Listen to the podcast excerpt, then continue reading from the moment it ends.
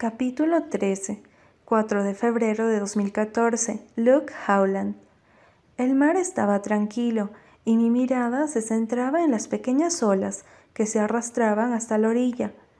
El color era un azul cielo y recordé cuando nos explicaron el porqué de los tonos. Mis pies se enterraban en las arenas, mientras mis brazos eran cubiertos por un suéter gris. ¿Madrugaste? La voz de Bella sonó a mis espaldas. Sí, afirmé, sin quitar mi vista del mar. ¿Cómo por qué?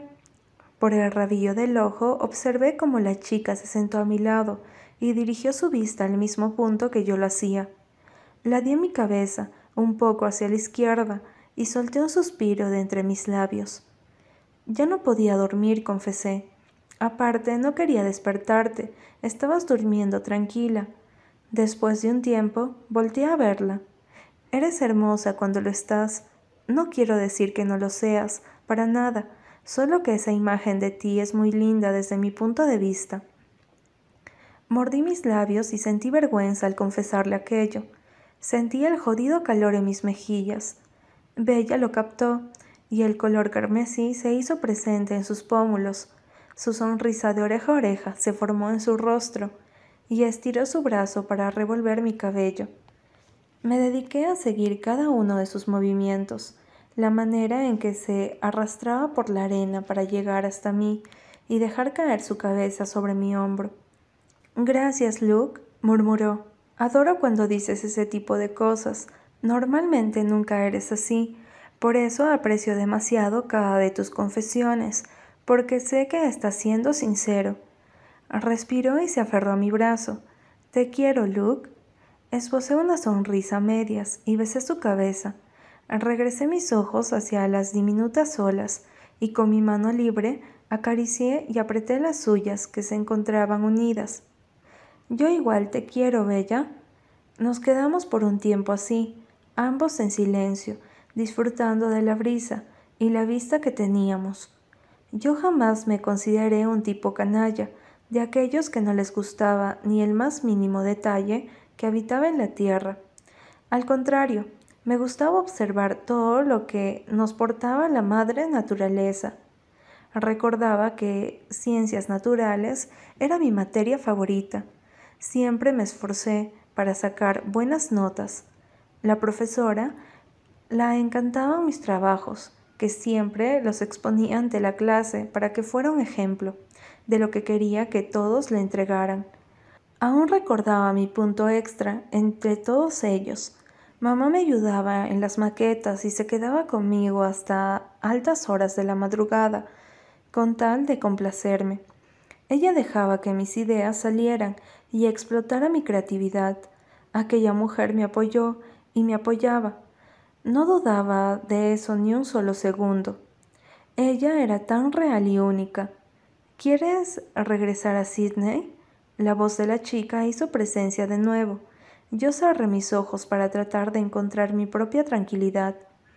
Es algo complicado de responder, confesé.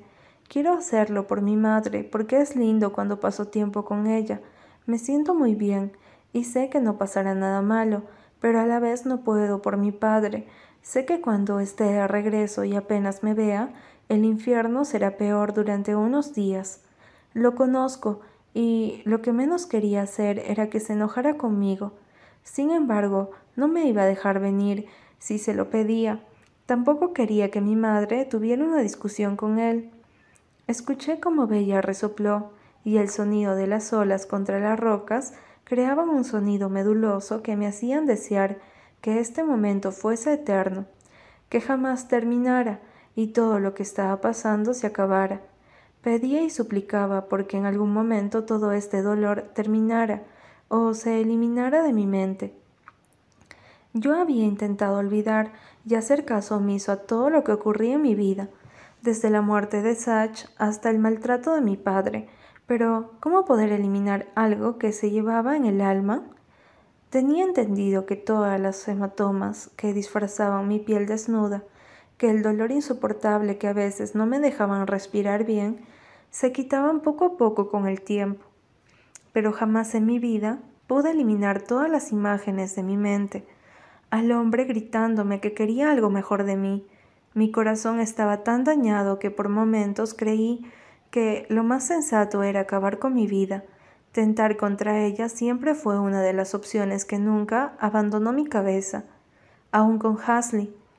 Luke, puedes detenerlo, te lo he dicho, nosotros te vamos a apoyar y tienes que tener en cuenta que no nos alejaremos. Bella insistió, tocando de nuevo el tema que hablábamos en el autobús por la noche. Lo último, siempre lo recordé, porque al final lo hizo, pero no la culpaba. No podría hacerlo cuando fue quien más intentó en sacarme de aquel hoyo. La chica aguantó tanto y le agradecía por ser mi hombro y apoyo. Estaba seguro de algo, y es que Bella Adams me enseñó a ser perseverante hasta el último momento. Aún recordaba sus mejillas húmedas, sus ojos rojos e hinchados llenos de lágrimas en el aeropuerto, su maquillaje corrido y sus labios mordisqueados por la impotencia que sentía. La manera en que me miró esa última vez me había roto, pero yo ya no podía hacer nada. Ambos lo sabíamos. No quiero retomar ese tema, por favor. Detente solo por hoy, supliqué en un hilo de voz. Hubo un largo silencio, tan largo que pensaba en tantas cosas. André y ella sin duda eran una de las tres personas por las cuales seguí aquí, que tenían tanta fe en mí, pero ¿cómo podían cuando yo solo me desgastaba sintiendo la misma miseria que cada mañana maldecía por estar vivo? Hubieron muchos motivos por los que tuve en la vida que quise dejarla. Hubo tantos por lo cual permanecí, pero solo un motivo para querer ser eterno. Tienes miedo, afirmó. Sí, acepté, aún con los ojos completamente cerrados, con su cabeza apoyada sobre mi hombro, la arena húmeda y fría entre los dedos de mis pies, más de lo que debería. Demasiado, continuó mucho, como un cajón sin fondo, como un boulevard sin salida, como el infinito, murmuró de manera divertida y sonreí ante ello. Para siempre y sin final, solté de manera floja y sentí una pequeña presión en mi pecho. Así es como se siente el miedo. No es oscuro ni alto, solo es duradero. Y el infinito puede ser un corto tiempo en segundos, finalizó tratando de dejar en claro que aquello era como una metáfora, que cada quien podía tomar diferentes significados de eso, y así lo hice. Yo idealicé mi propia definición. Bella se alejó de mí y abrí mis ojos poco a poco. Ella me miraba con calma, con su cabeza ladeada y sus iris mieles llenos de ternura, como si quisiera curar todo el mal que habitaba en mi pálido cuerpo. Sujeté sus muñecas obligándola a subirse encima mío. Sus piernas se pusieron a cada lado de mi cuerpo y llevé mi mano a su rostro. Acaricié su mejilla mirando cómo sus párpados se cerraban. Bella puso sus manos a mis hombros y se acercó a mí. Nuestros rostros quedaron tan cerca que la brisa del mar pasaba pidiéndonos permiso. El cielo de pecas que se esparcían por sus pómulos y nariz me daban una constelación. Así fue como sellé mis labios contra los de ella. La suavidad de ellos ocasionaron que mis ojos se cerraran, quitando de mi campo de visión aquel universo en sus mejillas. Los dedos de mis manos bajaron hasta su cintura y ejercí un poco más de fuerza. Bella llevó los suyos hasta mi cabello, pasándolos con suavidad y ocasionando que soltara unos cuantos suspiros. Sus piernas se aferraron a mi cuerpo y un gemido salió de entre sus labios. El sabor a jugo de limón aún estaba en su boca. Mordí su labio y ella capturó mi pequeño aro de metal con sus dientes, ocasionando un tintineo por parte de ellos. Mis emociones se elevaron y fue así como deslicé las yemas de mis dedos por debajo de su blusa para tocar más su piel desnuda.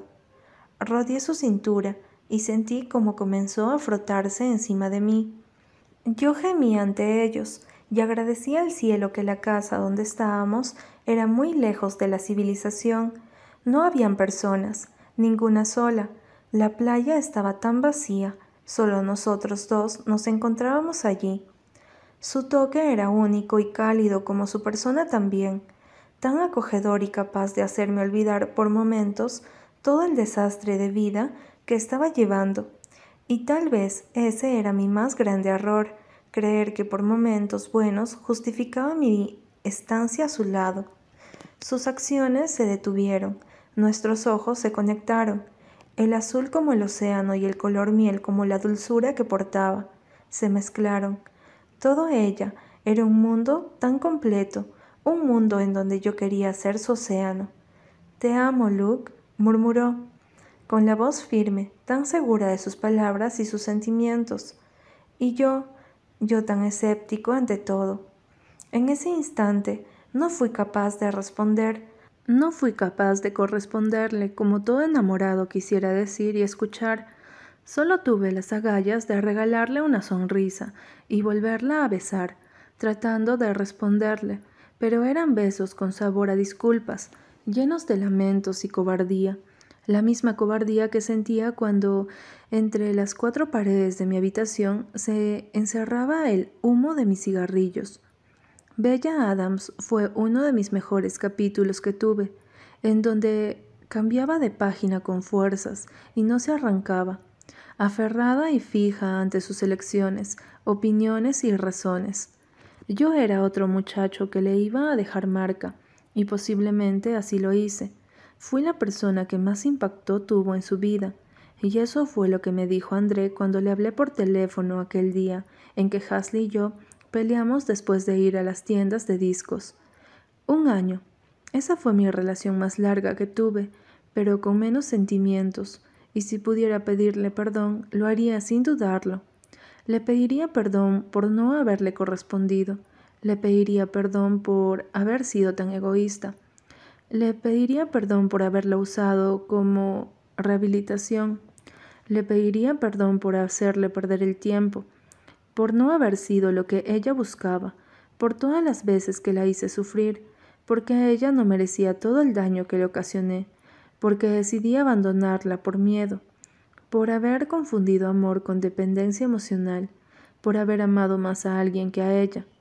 Y si hubiese podido ponerme de rodillas para hacerle saber cuán arrepentido estaba, lo habría hecho sin dudarlo, porque honestamente en este punto de mi vida las imágenes de su rostro con una sonrisa dibujada aparecen, atacan, haciéndome saber que ella igual fue alguien importante para mí, pero no puedo, ya no puedo hacerlo. Lo siento, Bella. Capítulo 14. El silencio era insoportable. Mi mente solo pensaba en las posibilidades de lo que estaría haciendo si no estuviera aquí y todas ellas se reducían a estar acostado sobre mi cama, lamentándome de todo, claro. Mi vista iba de un rincón a otro, desde los pequeños portarretratos, los cuales no les podía ver la fotografía, que estaban en su escritorio, hasta el gran reloj que colgaba en la pared, que estaba justamente enfrente de mí. La suela de mis zapatos golpeaban el suelo con desesperación, fue mala idea haber fumado un rollo de marihuana antes de venir por primera vez a este lugar.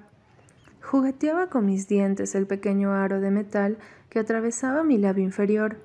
Aún recordaba el jodido regaño que había recibido de mi madre al verme con eso. Por suerte y obra del destino, papá solo me lanzó una mirada fulminante, seguido de volcar los ojos, cansado de mi actitud y sin importarme tanto lo que hacía con mi cuerpo. Me la pasé un día entero pidiéndole perdón a mamá. Al final, ella se rindió de estar insistiéndome en que me lo quitara y lo aceptó haciéndome prometerle que no me perforaría más.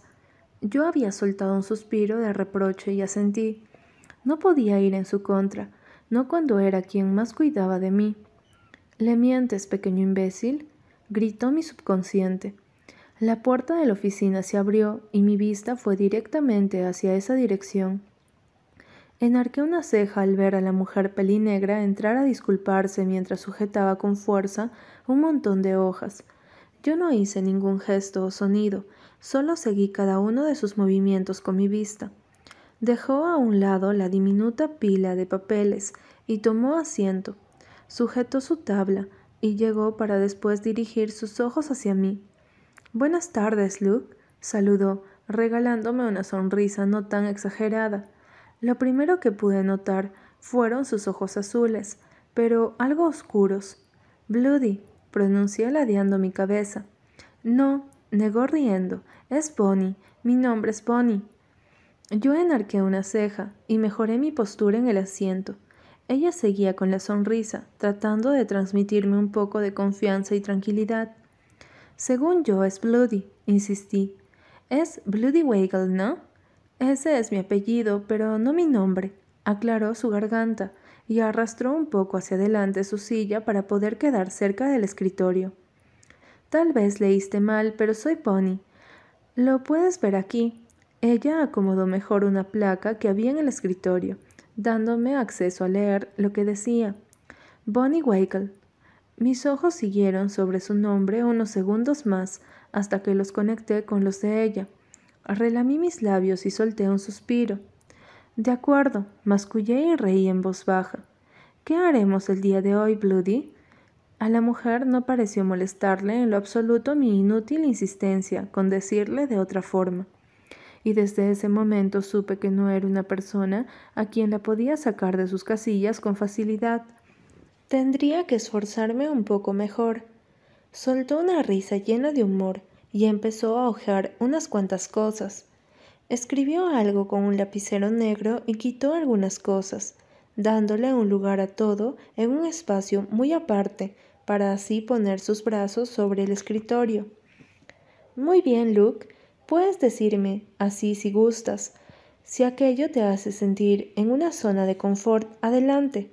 No me voy a quejar de que me llames de esa forma.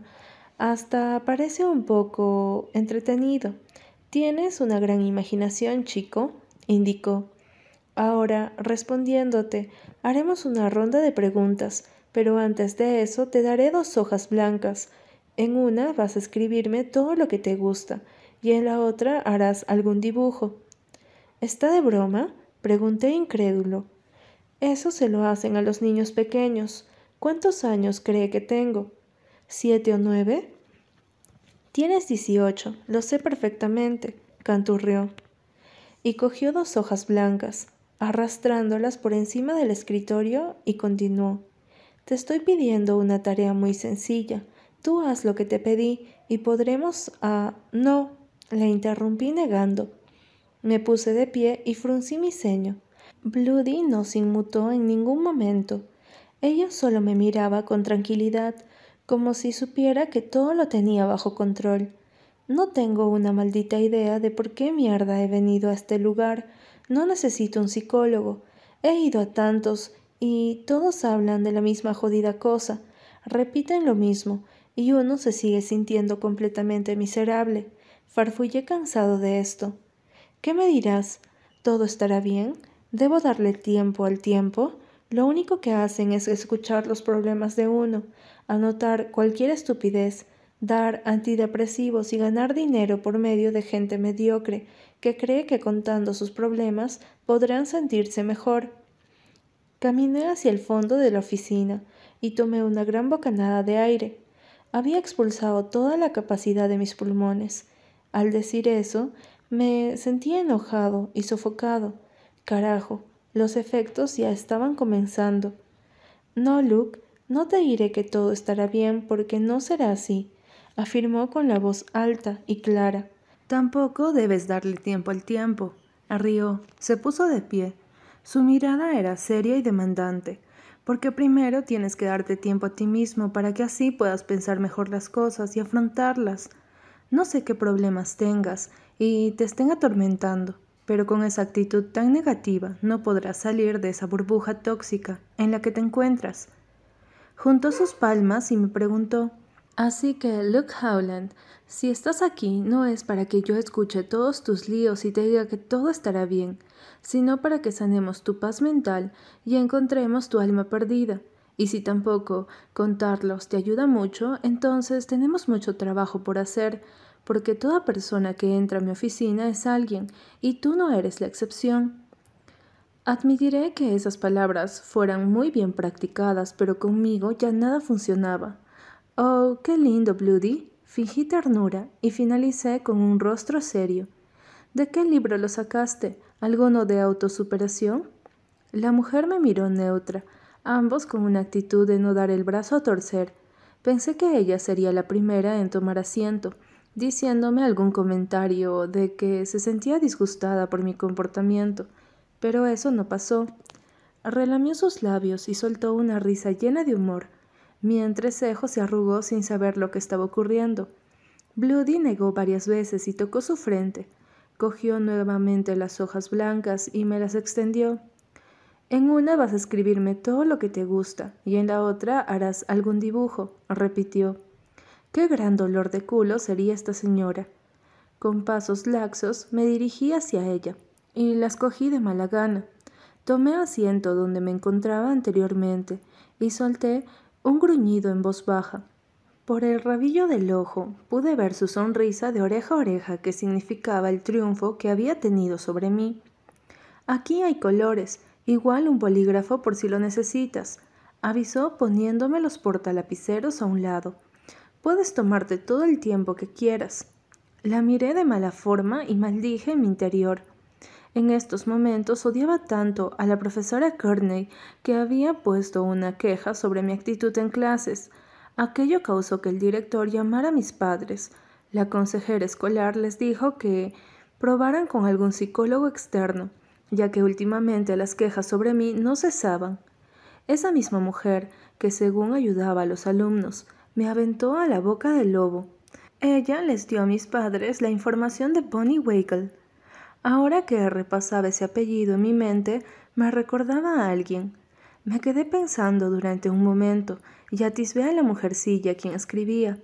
Quería encontrar algún parecido y aunque sí habían algunos rastros faciales, no podía asegurar nada. Podía ser directo o investigaba por mi propia cuenta. Cabello negro, ojos azules, pero no tan bonitos. Sin embargo, en el carácter era un gran, pero enorme la diferencia. Quizás estaba alucinando mucho. Aún no entendía por qué demonios estaba preguntándome sobre esto, si en algún lado de mi mente no me interesaba en lo absoluto. Era un grandísimo tonto que le gustaba pensar sin razón alguna. Solo destruía las pocas neuronas que quedaban danzando en mi cerebro. Adoraba burlarme de mí mismo. Las citas a psicología jamás me gustaron, ni aun cuando ya tenía más confianza con Bonnie. Los meses pasaban y a pesar de que mi primera visita fue en noviembre, no tuvimos buenos frutos los siguientes tres meses. Para julio del año 2015, las cosas con la mujer se hicieron un poco más exactas. Ella ya sabía sobre mi problema con la marihuana, los existenciales, el trauma con la muerte de Sach y con mis serios problemas de identidad pero jamás se enteró de los golpes de mi padre hacia mí. Solo le decía que no teníamos una buena relación, que discutíamos y los insultos no faltaban en ningún momento. Siempre hablaba de él y la manera en que me sentía cuando comenzaba a ofenderme. Intentó aconsejarme, pero yo solo pensaba, si tan solo supiera. Cuando Jason se pasaba con los castigos, tenía que dejar de asistir a las citas por un tiempo, hasta que ciertos hematomas visibles desaparecieran. Ella solo una vez había visto mi ojo morado, pero tuve que mentirle diciéndole que los chicos malos tienen que defenderse cuando un idiota atacaba. Sabía que habíamos pasado la línea cuando hablábamos como dos amigos de hace mucho tiempo, y aunque si llevábamos ya más de medio año, nunca se tenía que romper el código ético de un profesional con su paciente y ella lo hizo porque creyó en mí cuando nadie más lo hizo. Me hizo sentir especial en muchas ocasiones y también logró que creyera en mí mismo en mis últimas semanas de vida. Bloody me consideraba como un guerrero, casi como un fénix, solo que me faltaba más confianza para poder lograr las cosas que quería y me proponía.